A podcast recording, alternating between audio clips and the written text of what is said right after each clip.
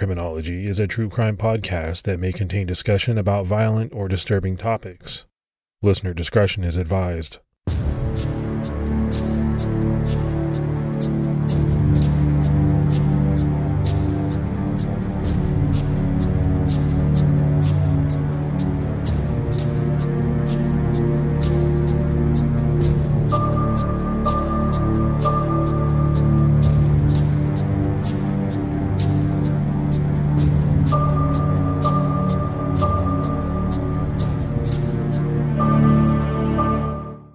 Everyone, and welcome to episode 269 of the Criminology Podcast. I'm Mike Ferguson. And this is Mike Morford. Mr. Mike Morford, what's going on with you, buddy? Not a whole lot. Just uh, jumping in here to this episode. Excited to talk a little CrimeCon that we that we're almost at. And today got the kids on the bus for the first time in a while. So summer uh, vacation's over here. What's new with you? Yeah, I'm getting ready to take my youngest to college this uh, this weekend. So things are uh, starting back up. You know, for you, it's like your morning routine, right? Changes. You get back into the swing of things. For me, it's just going to be me and my wife, and we are really struggling, man. I'm going to tell you.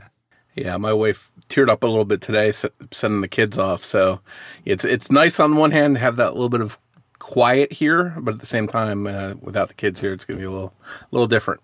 Yeah, it definitely is. Let's go ahead and give our Patreon shout outs. Uh, Jess Jalonen jumped out at our highest level. We had Sydney Davies, Jennifer Thompson, and Daniel Schumer. So that's a lot of great new support. We really appreciate it. Yeah, thank you so much to everyone that supports the show. It means a lot to us. And if you're out there and would like to support the show, you can go to patreon.com slash criminology to sign up. You know, it's hard to believe, but we're just a little over a month from CrimeCon in Orlando, Florida. That's happening September 22nd through the 24th at the World Center Marriott. If you've put off getting a ticket to go, time is running out, and that means time is running out to save 10% on your standard CrimeCon badge using our promo code criminology when you check out at crimecon.com. And we're very excited to tell everyone that we'll have a joint criminology TCAT meetup with listeners. That'll be at the Lobby Lounge Saturday night, September 23rd at 9 p.m. That's right in the World Center Marriott where CrimeCon is being held. So there's no need to trek outside the facility or worry about catching an Uber. Uh, I hope everyone will come by and say hi to us and hang out with us for a little while. We had a meetup last year in Las Vegas with listeners, and it was a lot of fun. Yeah, it was a lot of fun. And CrimeCon's a lot of fun. It's a great way to hang out with your criminology and TCAT friends. And, you know, we really hope to see you there. So now that we have all of that out of the way, it's time to jump into this episode. And we're talking about a very perplexing missing persons case in which a 19 year old woman vanished over seven years ago in Virginia and hasn't been seen since. The clues that were found in the case only served to deepen the mystery. We're talking about the case of Katelin Akens. In the winter of 2015, 19 year old Katelin Akens was excited. Her little sister, Gabi, had just given birth to a healthy baby boy named Landon. Katelin, who loved kids, was overjoyed to become an aunt. At the time, Katelin was living with her fiance, Amber Rios, in Lake Havasu City, Arizona. So on December 1st, Katelin flew back to visit her family, including Gabi and Landon back in Virginia. She had been invested during Gabi's entire pregnancy, eagerly awaiting new ultrasound photos and helping her sister figure out how to build a pack and play over the phone. But now Katelin was excited to see her sister and meet her nephew in person. It was going to be a short visit. Katelin had a return ticket out of Reagan National Airport in Arlington for the evening of December 5th. It would still be plenty of time to shower her new nephew with love, catch up with her sister and her mom, Lisa, and pick up her high school diploma, which she needed in Arizona. Katelin had decided to attend cosmetology school, which started on December 7th, and she needed to pick up that diploma while she was home visiting in Virginia. Katelin loved to dye her own hair and often did makeup, hair, and nails for her friends and family. It seemed like a natural choice for a career path for her, one that Katelin was very excited about. Katelin was born on September 2nd, 1996, to parents Lisa Sullivan and Jason Akens. Lisa and Jason had a second child together, Katelin's younger sister, Gabi, but the relationship between Lisa and Jason didn't last. And when Katelin was just a toddler and Gabi was very young, Jason left Lisa to raise the girls on her own in Caroline County, Virginia, just outside of Washington, D.C. But Lisa found love again and married James Branton, an insurance agent. Although James was a stepfather to the girls, he was the closest thing that they had to a father. Katelin's mom, Lisa, told the TV show Disappeared that he was the only father figure the girls ever had. The marriage between Lisa and James lasted six years, but following the breakup, James remained close with Katelin and Gabi, celebrating holidays and birthdays together with them. Katelin was a bright student and worked hard, doubling up her courses. She graduated at the age of 16, just 10 days after Katelin turned 18. She left Virginia to go to Arizona to be with Amber. While living in Arizona, Katelin stayed in touch with both her mom and sister, sometimes talking multiple times with them each day. So it was clear that on this trip home to meet her nephew for the first time, she was excited about catching up with her mom and her sister too. When she got to Virginia, Katelin spent time getting to know her nephew and hanging out with her sister Gabi and mom Lisa. On the night of December 3rd, she also met up with some old friends. They had drinks, they played cards, they they caught up. Katelin wound up spending the night with a couple she knew, and things turned intimate between the three of them. The next day on Friday, December 4th, Katelin came home and her mom and sister didn't notice that she was acting any differently, and Katelin didn't mention that she had been unfaithful to Amber. If it was weighing on her at all, her mom and sister didn't notice it. So obviously, Amber and Katelin got together, they formed a relationship, and they got to the point where they were engaged. Amber moved to Arizona, and eventually Katelin moved out there to be with her. But you know, it's this coming home. And I've kind of experienced this when I was younger, especially after I, I went off to college, where you come home, yeah, you, you want to see friends and family. And in this case, Katelin was anxious to see her newborn nephew, but there's also friends to catch up with and, you know, maybe parties to go to. I think that's very natural. So, you know, Katelin was catching up with friends, but it's this part where essentially it turned intimate with two other people that kind of jumped out at me. And I'm sure we'll talk about it more as the episode progresses on just what exactly that could mean. And the one thing we know from all the reports is that Amber and Katelin had gone to school together in Virginia and they were lifelong friends even before they got into a romantic relationship. On December 5th, Katelin's mom, Lisa, unexpectedly had to work. She wouldn't be able to take Katelin to the airport, which was about 80 miles away like she had planned. So she contacted her ex husband, James Branton. He still lived in the area, and since he was still close with the girls, he agreed to take Katelin to the airport. But he also had to work that day, so he'd have to drop Katelin off for her flight a few hours early. And Katelin would then have to hang out at the airport waiting for her flight to take off. That day at 9:20 a.m., Lisa dropped Katelin off at James's house. Lisa had to be at work in just 40 minutes. They visited for a bit, catching up. Lisa heard Katelin telling James about cosmetology school. Katelin should have hung out at James's house for a few more hours until they headed out to the airport, but something seems to have happened that day, and the details of it are still a mystery. At 11:56 a.m., Katelin sent a text to Amber, who was back home in Arizona, claiming there was an issue with her flight and she would be delayed. The text read, "Something came up. I'm not coming back today. I'll let you know when I get a new flight. I won't be able to text for a bit." This text was sent before she and James would have even left his house for the airport. And as far as anyone can tell, her ticket was still valid. Despite Katelin telling Amber that she wouldn't be flying home that day, it seems that James didn't know that. And according to him, he took Katelin and headed to the airport as scheduled. At 1:52 p.m., James texted Lisa, "I dropped Katelin off." Lisa thanked him and asked him how the traffic was, since it can be pretty rough around the airport, he replied, Not too bad. And he added, I dropped her at the Springfield metro station, a rapid rail station. She was going to take the metro to the airport, since there is a stop at Reagan. So he actually hadn't taken her to the airport as originally planned. But in his mind, he did think Katelin was going to board a plane that day. Lisa wasn't happy about this because Katelin had never even ridden the metro before and she wasn't sure that she would even know how to get a pass. But James claimed that Caitlin wanted to go to the Springfield Mall to kill some time before her flight. It was only about a half mile walk from the mall to the station. But Lisa didn't have long to be angry because at 2 p.m., just eight minutes after James confirmed he had dropped her off, Katelin texted Lisa saying, I'm at the airport, battery dying, so won't be able to text for a bit.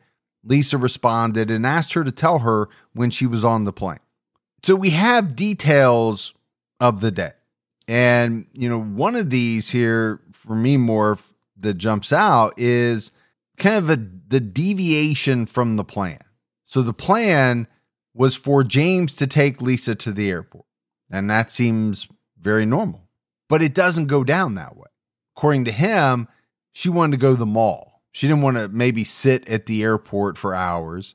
She'd rather walk around the mall. She'll catch the metro, which has a stop at the airport. But Lisa wasn't happy about this because she wasn't even sure that, you know, her daughter knew how the metro worked, how to get a pass. And I could understand that, how there might be a little bit of animosity over, you know, this deviation in the plan. But it seems as though Lisa should have felt better after getting the text from Katelin that she was at the airport. Yeah, I think it just goes to show that even with social media and cell phones, things like that, as a parent, you still worry about your child, whether they know what they're doing, whether they know how to find the place they're going to. And it was clear that Lisa was worried about that stuff and not knowing would Katelin be able to get from the, the metro to into the airport into her plane. But the the only thing she could do was text back and forth with her and and there's some things you know here that kind of I draw from in my personal life. You know, my oldest daughter is about ready to turn 23, and I still worry that she knows how to do certain things if she's never, you know, experienced it before. So I could understand it from Lisa's point of view. And, and the other thing that I get quite a bit is my battery is dying on my phone. I get that from my girls all the time number one, they use them like they're going to expire. But I'm always mystified that sometimes they wake up in the morning with less than a full battery. It's like they forget to to charge it overnight and they use them so much, they're on the go, their batteries die all the time. And that that bothers me because I am the type of person who if I want to get a hold of you, you better answer the phone because uh, who knows what's going on? Yeah, I think that's a pet peeve for a lot of parents because, as I mentioned, that you you can't be there with your kids to hold their hand, so you have to rely on social media, cell phone. Those are the only ways to communicate with them sometimes. So if if they're out there going to an airport or wherever they're at, hanging with friends, whatever they might be doing, if their battery's dead on their phone, that's alarming because you you have no way to talk to them. I get alerts on my phone all the time that my daughter's battery is at 2% and I'm like why don't you charge your phone if you're sitting there using it just plug it into the charger. So, you know, I, I definitely get what Lisa was feeling there. Back in Arizona, Amber was getting worried. She texted Lisa to ask her what was going on with Katelin's flight, but this confused Lisa because as far as she knew, Katelin had been at the airport waiting for the flight and everything was fine. Just two hours after Katelin's flight left, Katelin texted Lisa two final times. I'm staying with a friend, she said in the first text. And before Lisa could reply, she sent a second text. I need some time alone. Soon after this, Katelin sent Amber a message on Facebook saying, I can't come back. I cheated on you. This was very out of character for Katelin. Everything had been fine between them before Caitlin left on her short trip, and it seemed that they had a strong relationship and could get through something difficult. But Katelin seemed like she didn't think she could face Amber, according to this message. At this point, everyone was starting to worry about Katelin. No one knew where she was or where she might be headed.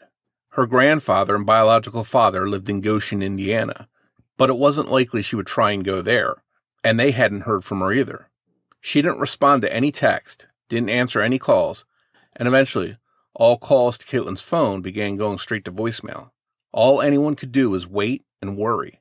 By Monday morning, December 7th, with no further word from Katelin, her mom reported her missing with the Spotsylvania County Sheriff's Office. And more if we do episodes that that cover, you know, a large range in time. And we often talk back about older episodes before there were cell phones about how hard it was to actually get in touch with someone. If you didn't know where they were exactly, where were you calling? But when you think about this situation where someone does have a cell phone and you keep calling and calling and texting, but you're not getting answers to either one, and then eventually calls just start going straight to voicemail. That would be extremely alarming.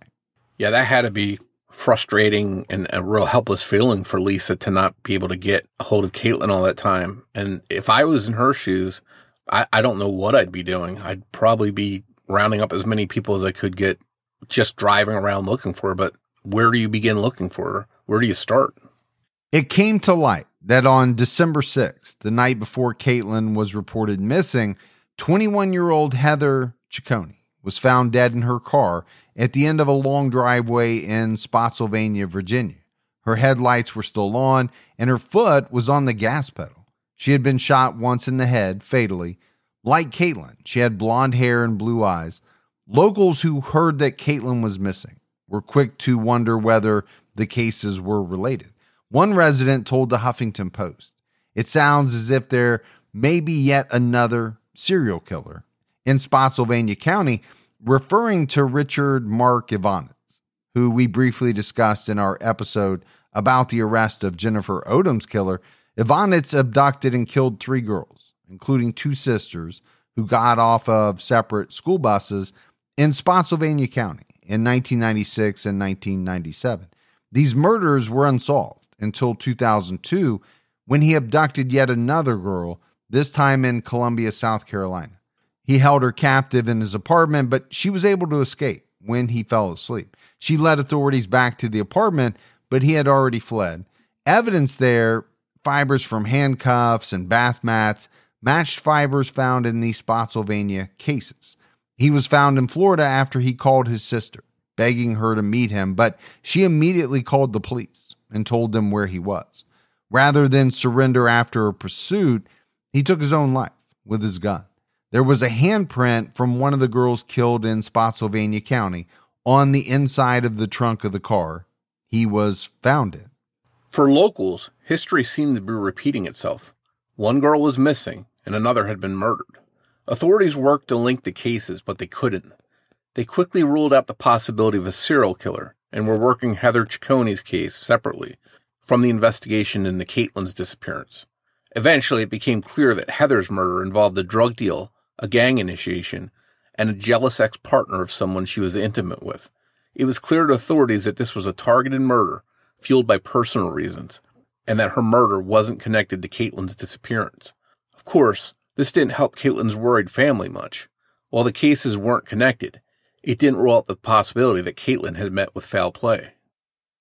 Isn't it amazing that we live in a world where you can get anything you need when you need it right to your door? With DoorDash, you can get pretty much anything. And whether you're sick and you don't feel like getting out of the house, DoorDash has you covered. Maybe you're at a party and you run out of alcohol or ice or something like that, but you want to keep that party going. You need a little assist. DoorDash has you covered. Sometimes my wife and I, we just don't feel like making dinner. We're tired we want to watch a show, that's when we hit DoorDash. DoorDash makes it easy to get the food that you want without all of the hassle. And I'm always amazed when I go on DoorDash by the selection. You know, whether you're in the mood for fast food or something a little fancy, maybe a nice steak. I know around me, they have just about everything. The hardest part for my wife and I is deciding on what we both want. That's the only trouble we ever have. DoorDash, your door to more. Download the DoorDash app app now to get almost anything delivered. Must be 21 and over to order alcohol. Drink responsibly. Alcohol available only in select markets.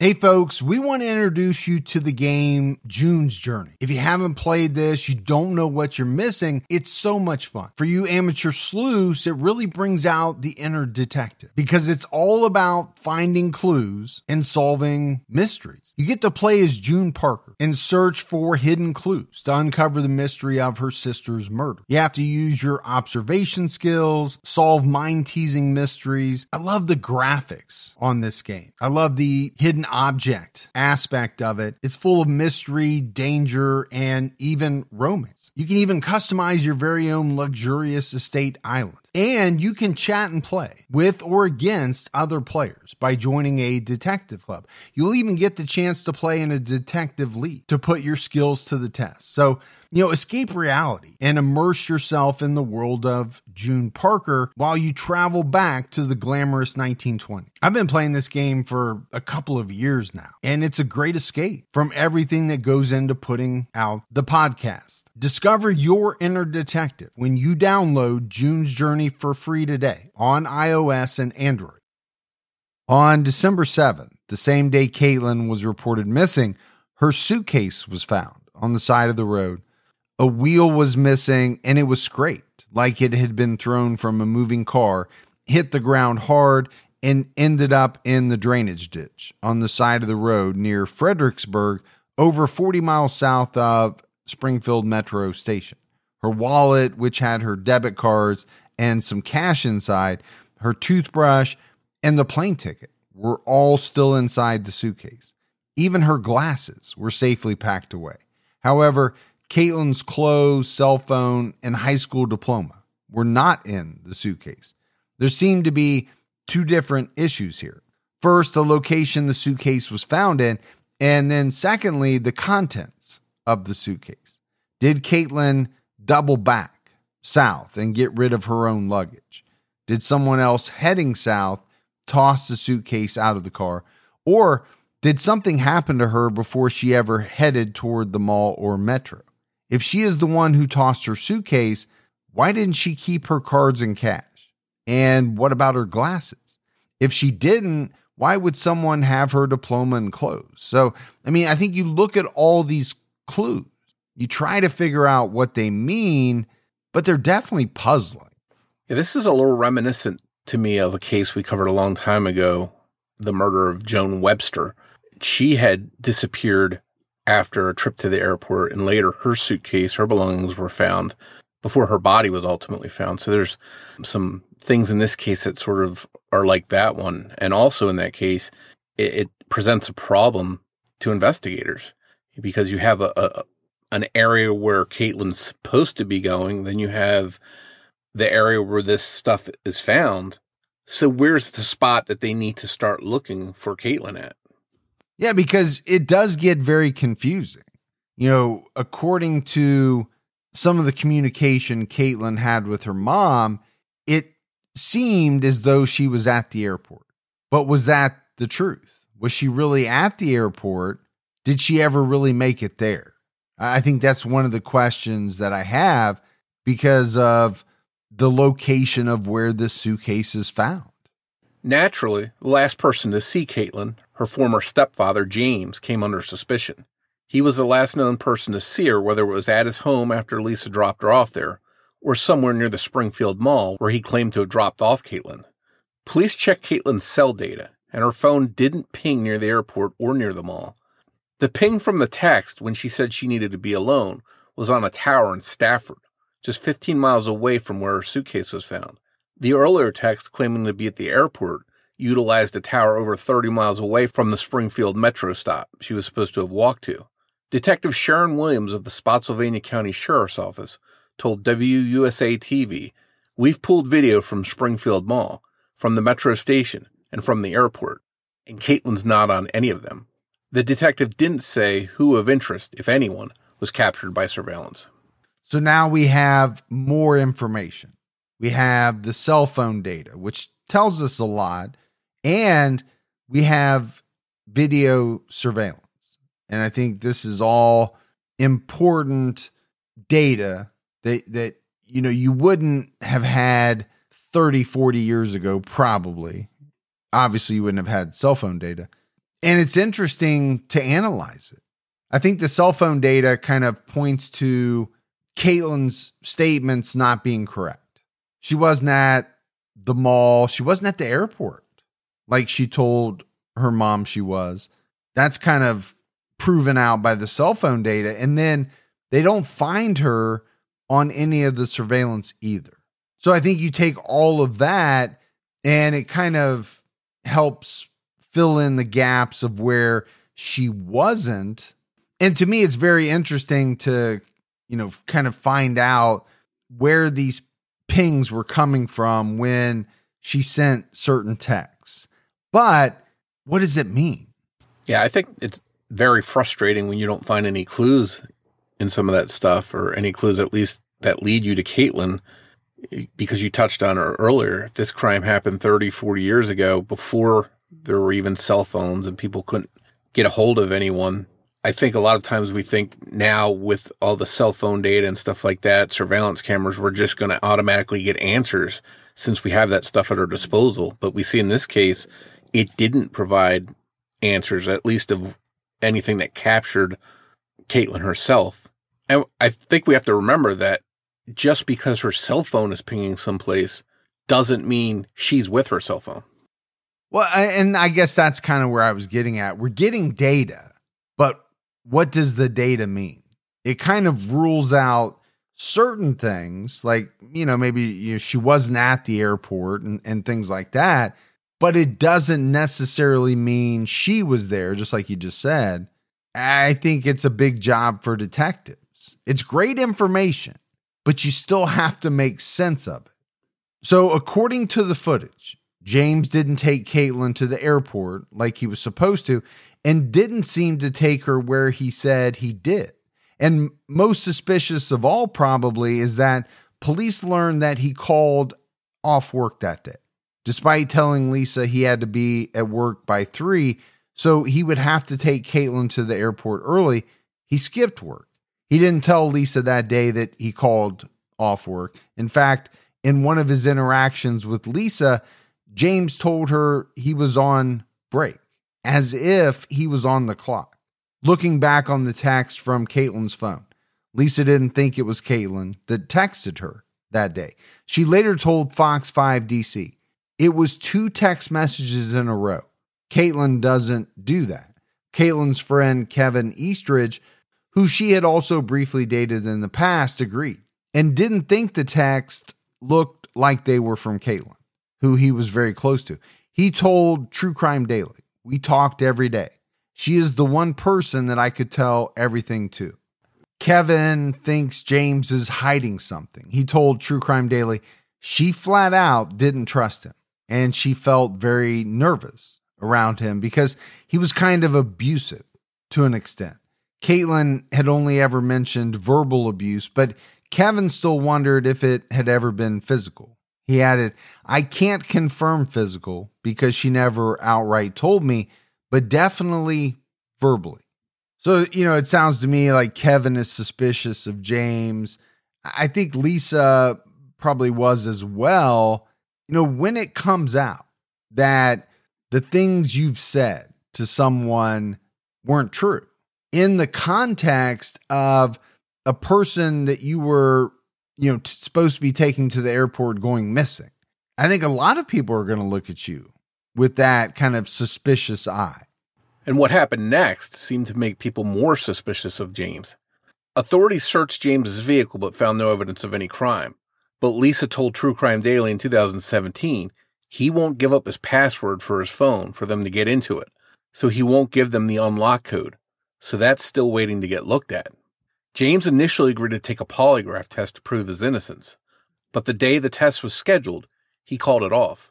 Lisa said, He said it's not going to help me, so there's no point in me doing it. Around 2017, Lisa wrote James a letter and left it at his house. The letter read in part, I trusted you, James. Why didn't you just drop Katelin off at the airport? Lisa asking James why he didn't just drop Katelin off at the airport isn't the same thing as her accusing him of hurting Katelin. it seemed her letter was more about him deviating from the plans they agreed on. Well, and that makes sense to me. I, I think from Lisa's perspective, that would be, you know, one of the big questions. You said, according to the plan, you were going to drop Katelin off at the airport. Why didn't that happen? And then I think after it comes out that he didn't even go to work as he said he had to do, which was the whole reason why he had to drop her off early. I think that adds a, another element to it as as well. But it doesn't surprise me that she's wording the letter that way. I don't know that at that point she can come out and say, "What did you do to my daughter?" I don't think she can accuse him. I don't know what evidence she would have to base it on. Now, his actions that day do seem a little strange. There's no doubt about that. But do they point definitively to the fact that he did something to Katelin? I would say no. And I guess that comes down to the individual because if somebody was not helping me find my kids in every way they could, like not letting their cell phone be searched and not taking a polygraph, I'd be suspicious of them and I would think the worst. So maybe it comes down to just the individual and, and what they're thinking. Yeah, no, I agree with you. Uh, and again, very suspicious. I know we keep using that word, but I would be, you know, that way as well. You were their stepfather. You, you know, you loved them for years and years and years. Are you telling me that you won't even let the police look in your phone? That would be a question I have. The polygraph, that doesn't bother me. I really wouldn't want to take a, a polygraph, knowing what we um, have learned about them over the years. I don't trust them. So, someone saying that they don't want to take one or deciding ultimately they don't want to take one, I'm a little less suspicious of that than maybe others are because I don't think I would agree to take a polygraph because I just don't like the science all that much. I agree. I agree with you on that point. You know, we've talked about before. Attorneys recommend you not take a polygraph. Uh, but however, if the shoe was on the other foot and my child was missing, I think I'd flip the switch completely and be suspicious of someone that didn't. I think it would just be my nature as a parent to to not question why are, aren't they doing everything that might help even though on on you know and every day we talk about it on the show that the why polygraph tests are often not taken by people. As we mentioned, James came under heavy suspicion from both the police and people that knew Katelin. But there is still, you know, the nagging question of why James would abduct or harm Katelin in the first place. Lisa called James sort of last minute. And so he didn't have a lot of time or wouldn't have had a lot of time to plan the perfect murder. If something happened in the heat of the moment, it had to have happened between 9:20 and 11:56 a.m. The most popular theory online, despite there being zero proof of this scenario, seems to be that perhaps for some reason, Katelin confided in James about what had happened with the couple from the night before and her infidelity, and that James used that opportunity to make a sexual advance on his former stepdaughter, and she rejected him. So he snapped and killed her. But again, that's just a, a theory that a lot of people have discussed online. The next leading theory is that James was angry with Katelin when he found out about her engagement to a woman, and perhaps James didn't approve of a same sex relationship. And then there's others that think Katelin may have left willingly on her own and that perhaps she met with foul play after taking off. Though it seems she was excited about the upcoming cosmetology school and ecstatic about becoming an aunt, Katelin was pretty distraught on December 5th. That day, she texted Kevin, her friend. The text read, I just really need someone to talk to. The night of December 4th, Katelin had hung out with a friend of hers from high school, and according to Kevin, she told him the friend and her boyfriend, quote, kind of forced themselves on her. Katelin told him, her boyfriend got me really, really drunk, and then she kissed me, and then he kissed me. They did everything to me and each other. Katelin texted much of these details to Kevin. Some people theorized that if Katelin felt she was taken advantage of, she might be depressed. Then again, she may have felt depressed if she was a willing participant with this couple, realizing she had been unfaithful to her fiance. It's not clear if police ever spoke with this couple about this encounter with Katelin, and if they did, if the couple was cooperative. Kevin told True Crime Daily he thought she felt guilty. She felt like she had cheated on Amber. She felt like a bad person for what happened and said to Kevin, I've been depressed and crying all day. Some people have asked the question could this have all been enough for Katelin to decide to end her life?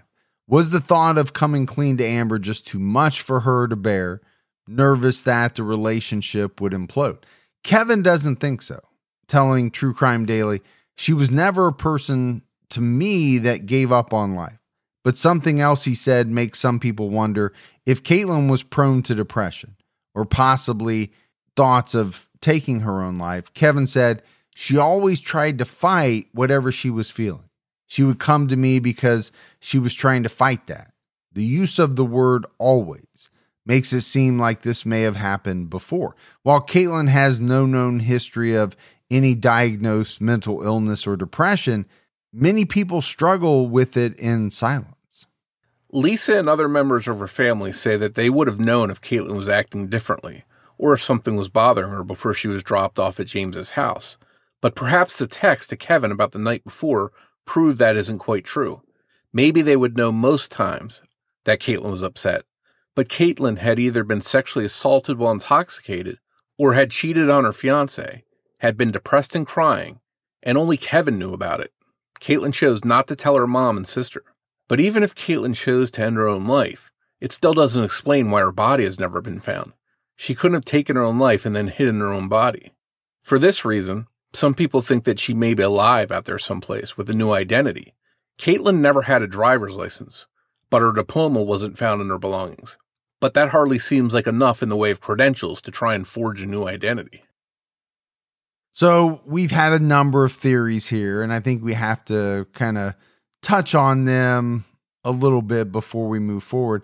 But first, I want to start with the leaving voluntarily and forging a new identity.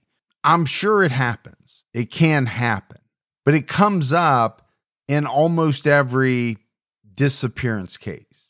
And, you know, for me, it's just very low on the list of viable theories for me.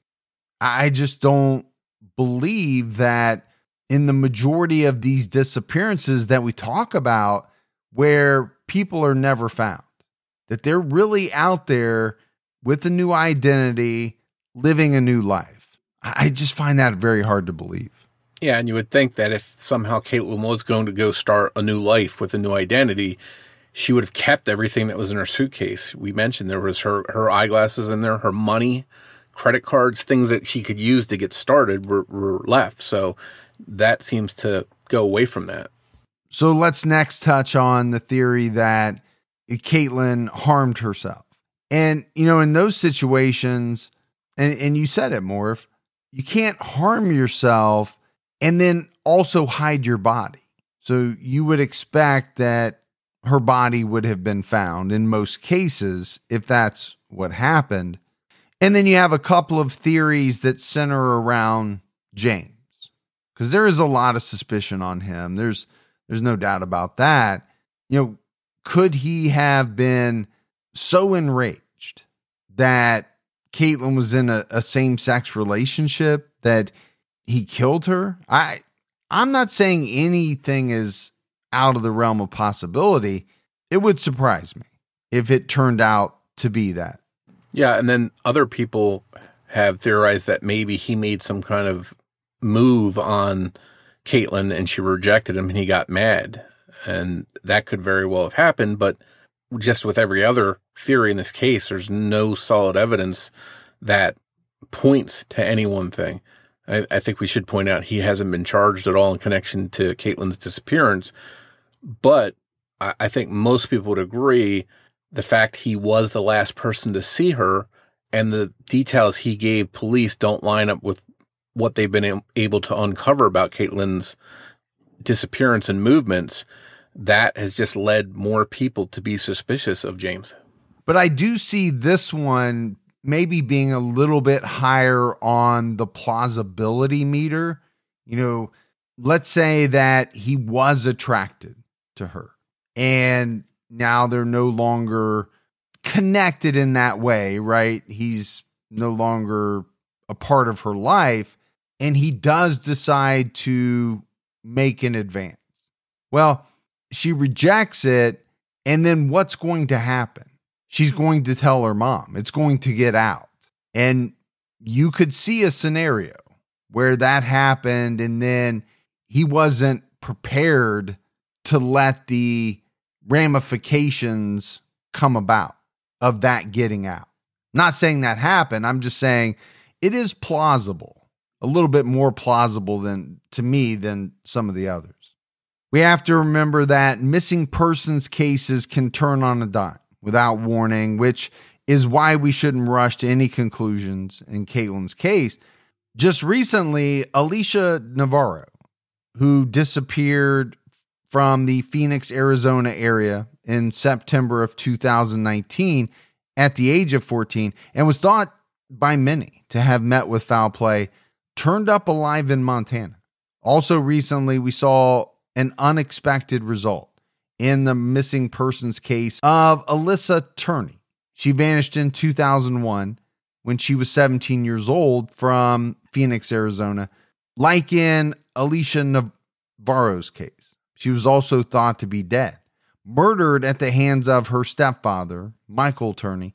Finally, in July 2023, Michael Turney went to trial in connection with Alyssa's case.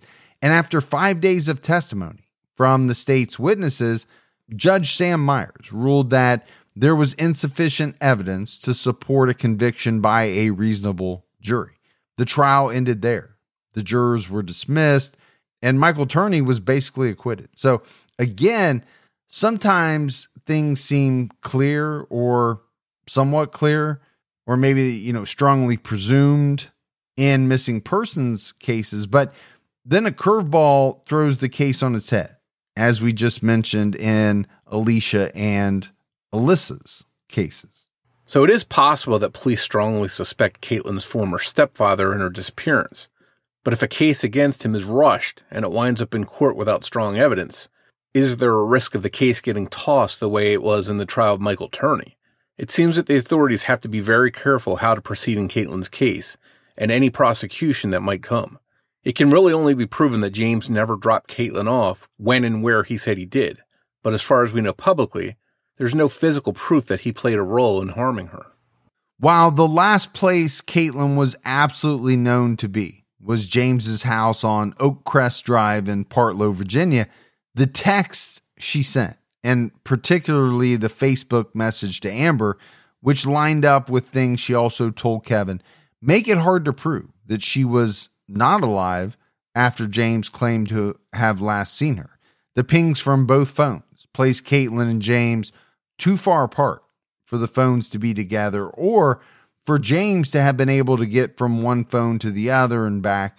Now, we know pings aren't perfectly 100% accurate, and James is reportedly tech savvy, but you have to be able to prove that he scheduled the texts somehow to go out or found a way for the phones to appear farther apart than they actually were, or that he had an accomplice using Katelin's phone in one location while he used his in another.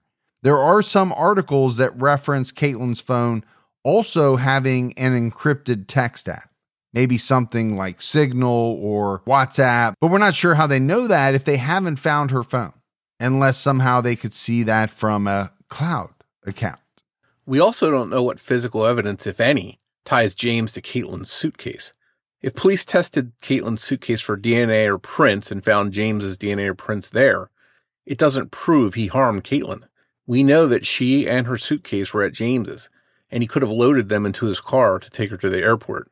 It seems like it will take some pretty strong evidence linked to James to make a good case against him. Perhaps evidence that may be found with Kate if she's indeed dead and her remains are found. Then again, if that ever happens, police may find evidence pointing to a totally different suspect altogether. In 2021, the FBI joined the investigation into Katelin's disappearance There have been no updates or any new leads released publicly since then. Many people wonder why authorities can't just arrest James for lying or for refusing to give up the password to his phone. But it really doesn't work that way here in the United States. The clock starts ticking as soon as someone is arrested. Your case has to be strong before you get that clock going, or you may lose your opportunity to get the evidence you're looking for without the suspect being able to get rid of, destroy, or hide it. There may be something on the encrypted phone that authorities can't get into, and James refuses to provide the password. But he could also just be exercising his rights, which he can absolutely do, unless police can get a warrant or court order to get into that phone. It may be a waiting game. But the fact that he won't cooperate and allow police to access his phone only makes James look more guilty to many people. And I know a lot of people make a big deal about this phone and and you know why he won't give up the password. I could look at it much in the same way that I would look at a polygraph. And we mentioned it, right? Just exercising your rights. Some people are very adamant about that. My other thought is that if there really was something incriminating on this phone, doesn't it seem logical that he would have gotten rid of it by now? Either gotten a new phone, destroyed the old one.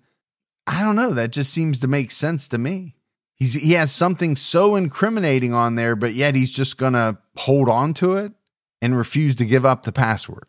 Yeah, and well, he could be just exercising his right of, hey, you're not searching my phone without a warrant. The flip side of that argument is that some people will ask is, well, if you don't have anything to hide, what's the harm in letting them look at it? So, and and perhaps he's got something else on there that he doesn't want them to see, not related to Katelin's case. Who knows? But um, it, it's only led to people being more suspicious of him. A lot of people wonder if James is lying about dropping Katelin off because he helped her run away and start a new life at her request, and that they somehow have an arrangement that if he were ever to be charged with her murder, she would come forward. Or maybe there's something on that encrypted phone for the day that happens that he doesn't want authorities to see because it would help locate Katelin. At the end of the day, these are just theories that have been thrown out there. Katelin was an adult when she vanished, and she has the right to leave her old life if that's what she chose to do. If she was out there someplace, she could contact the police anonymously to prove she's okay and simply ask them to stop looking for her. But to most people, this is an unlikely scenario.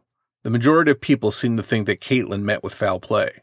It seems clear that whoever sent those texts that day from Katelin's phone was trying to buy time. The question is, was it someone pretending to be Katelin buying time while they planned their next move? Or was it Katelin sending the text as she figured out how to deal with something she was going through? And to me, it's these questions that, you know, are very perplexing in these types of cases. We have evidence, we have data, but it's what you make of that data or evidence or, you know, whatever it is. Because you could have five people look at these texts and say, well, they mean five different things. Who's right? We don't know. Yeah, to me, it, it's frustrating when there, whenever there's any case with digital clues, phone, text, things like that, when a case isn't able to see a break and the case be solved, you know, comparing it to the cases again from 30, 40 years ago before cell phones when somebody just vanished. A lot of times there was just nothing to go on, no trace of them. But now we have so much surveillance videos, cell phone data, social media. And when police have some clues to work with there, but the case is still not resolved. It just makes it all the more frustrating.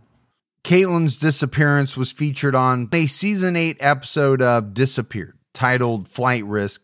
Katelin Michelle Akens is described as a white female with blue eyes, and at the time she was last seen, she was 5'4, 122 pounds with blonde hair. She has a tattoo of five butterflies on her arm and three stars on her right foot and at the time of her disappearance, she had piercings in her belly button, nose, and lip. She also wears glasses. If you have any information about the disappearance of Katelin Akens or where her current whereabouts may be, you can call the Spotsylvania County Sheriff's Office at 540 507 7102. You can also contact the FBI's VICAP division by calling 800 634 4097. And you can leave an anonymous tip with Spotsylvania County Virginia Crime Solvers by calling 800 928 5822. So, as we wrap up this case, Morf, I mean, no doubt there are a lot of mysteries here. You know, like we mentioned before, we have information, but what does that information mean? You know, the way I look at it, James was the last one known to have seen Katelin. There is no doubt that there is a cloud of suspicion that hangs over him. I think you can clearly see that from what friends have said, family members have said, and what people online say. And for some good reason, right? Some of the things that he has said have turned out not to be true. He had to be at work. Well, he called off that day. What does that mean? But then you look at some of the cell phone data, and it doesn't appear as though Katelin and James were near each other after he's last known to have seen her. So, what does that mean? And I think that's the question we're asking about, you know, all the information that is known. Just exactly what does it mean? And obviously, we don't know that. If we did, this case would probably be solved. I, I think what it's going to take to get answers in this case is more evidence being found, maybe belongings of Katelin's, or, you know, or if she did meet with foul play, maybe her remains being found, and that might lead to more clues for police to work with or possibly somebody that knows something that heard something coming forward. Maybe they have information that they've been keeping to themselves. So I, I, feel at this point it's going to take something else besides what we have so far to to figure out what happened to Katelin. Yeah, I agree with you. I think if what is currently known, and as we always say, police probably have more that they just haven't released. But even with that, it obviously has not been enough to charge anyone. And they're probably wanting to make a very strong case, which is always important. You mentioned, you know, finding a body. If Katelin is no longer alive, I do think that, you know, finding her body could provide some answers or some clues, at least, with which to work with, you know, just establishing a cause of death, things like that may lead the police in in the right direction. But like with you know all of the unsolved cases that we do, we'll have to wait and see. You know what police are able to uncover if somebody decides to come forward. Maybe their conscience gets the better of them and they just can't live with what they've done. We mentioned it earlier, right? These types of cases can turn very quickly on a dime. And that's why we have to follow them. We have to keep up with them. But that's it for our episode on the disappearance of Katelin Akens. If you love the show and haven't done so yet, make sure you go out, give us a five star rating, leave a review. Also, keep telling your friends. That word of mouth about the Criminology podcast really goes a long way. If you want to find us on social media, we're on Twitter with the handle at Criminology Pod. You can also find us on Facebook by going to facebook.com slash criminology podcast. And you can join our Facebook discussion group, Criminology Podcast Discussion and Fans. So that's it for another episode of Criminology, but Morf and I will be back with all of you next Saturday night with a brand new episode. So until then, for Mike and Morf, we'll talk to you next week. Take care, everyone.